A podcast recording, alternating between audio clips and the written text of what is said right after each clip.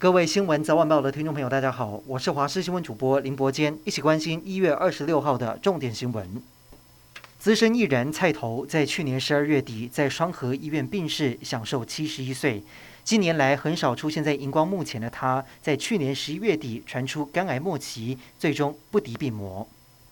今天国内新增四十六例境外移入以及四十六例的本土个案，最大宗的桃园相关确诊占二十九例，而高雄港传播链再添加十二例。亚东医院也爆出一对母子确诊，台北防重相关增加一例，以及宜兰礁溪饭店相关增加两例。陈时中坦言，国内目前有六个不明感染源需要厘清，而罗伊军也证实，从桃园群聚至今，本土已经有十条的 Omicron 独立传播链。副总统赖清德首度出访，第一天过境美国洛杉矶，因为疫情不能够到处趴趴走，所以在饭店里面跟侨胞领袖以及美国政要马拉松视讯对谈，力拼台美关系。我们也独家拍到赖清德最后一场视讯结束的身影，而这已经是在洛杉矶的第七场视讯会议。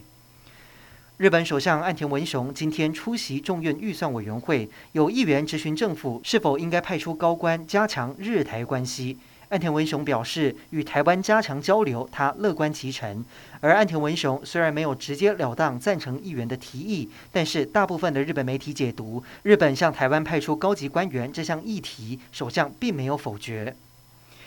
日本福食会不会在总预算协商之后就开放过关？国民党主席朱立伦今天表示，民众对食安有疑虑，国民党会跟民意站在一起。而行政院长苏贞昌也重申，会用科学验证把关。不过，今天已经是总预算协商的倒数第二天，关于福食议题，民进党团依然三缄其口。总召柯建铭表示，这跟总统跟国安会的决定不是他可以探听或左右的。而国民党团总召费鸿泰则是表示，确实一直有听到明天就要开放的讯息，所以今天党团召开会议应变。他更炮轰人民的健康问题不能拿来交换任何利益。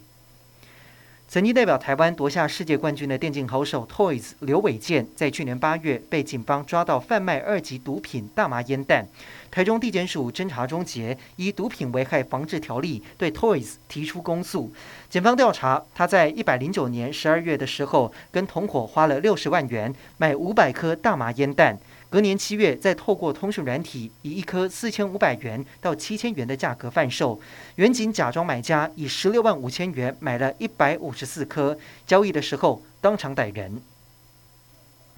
以往房市热络，新城屋落成量大，会间接带动加户增长，与房地产景气呈现正相关。不过去年加户数增加数量却不同。根据房东业者统计，二零二一年加户数量变化，全年加户增加七点二七万户，与二零一零年代平均比起来减少将近三成，创下一九六八年以来的新低。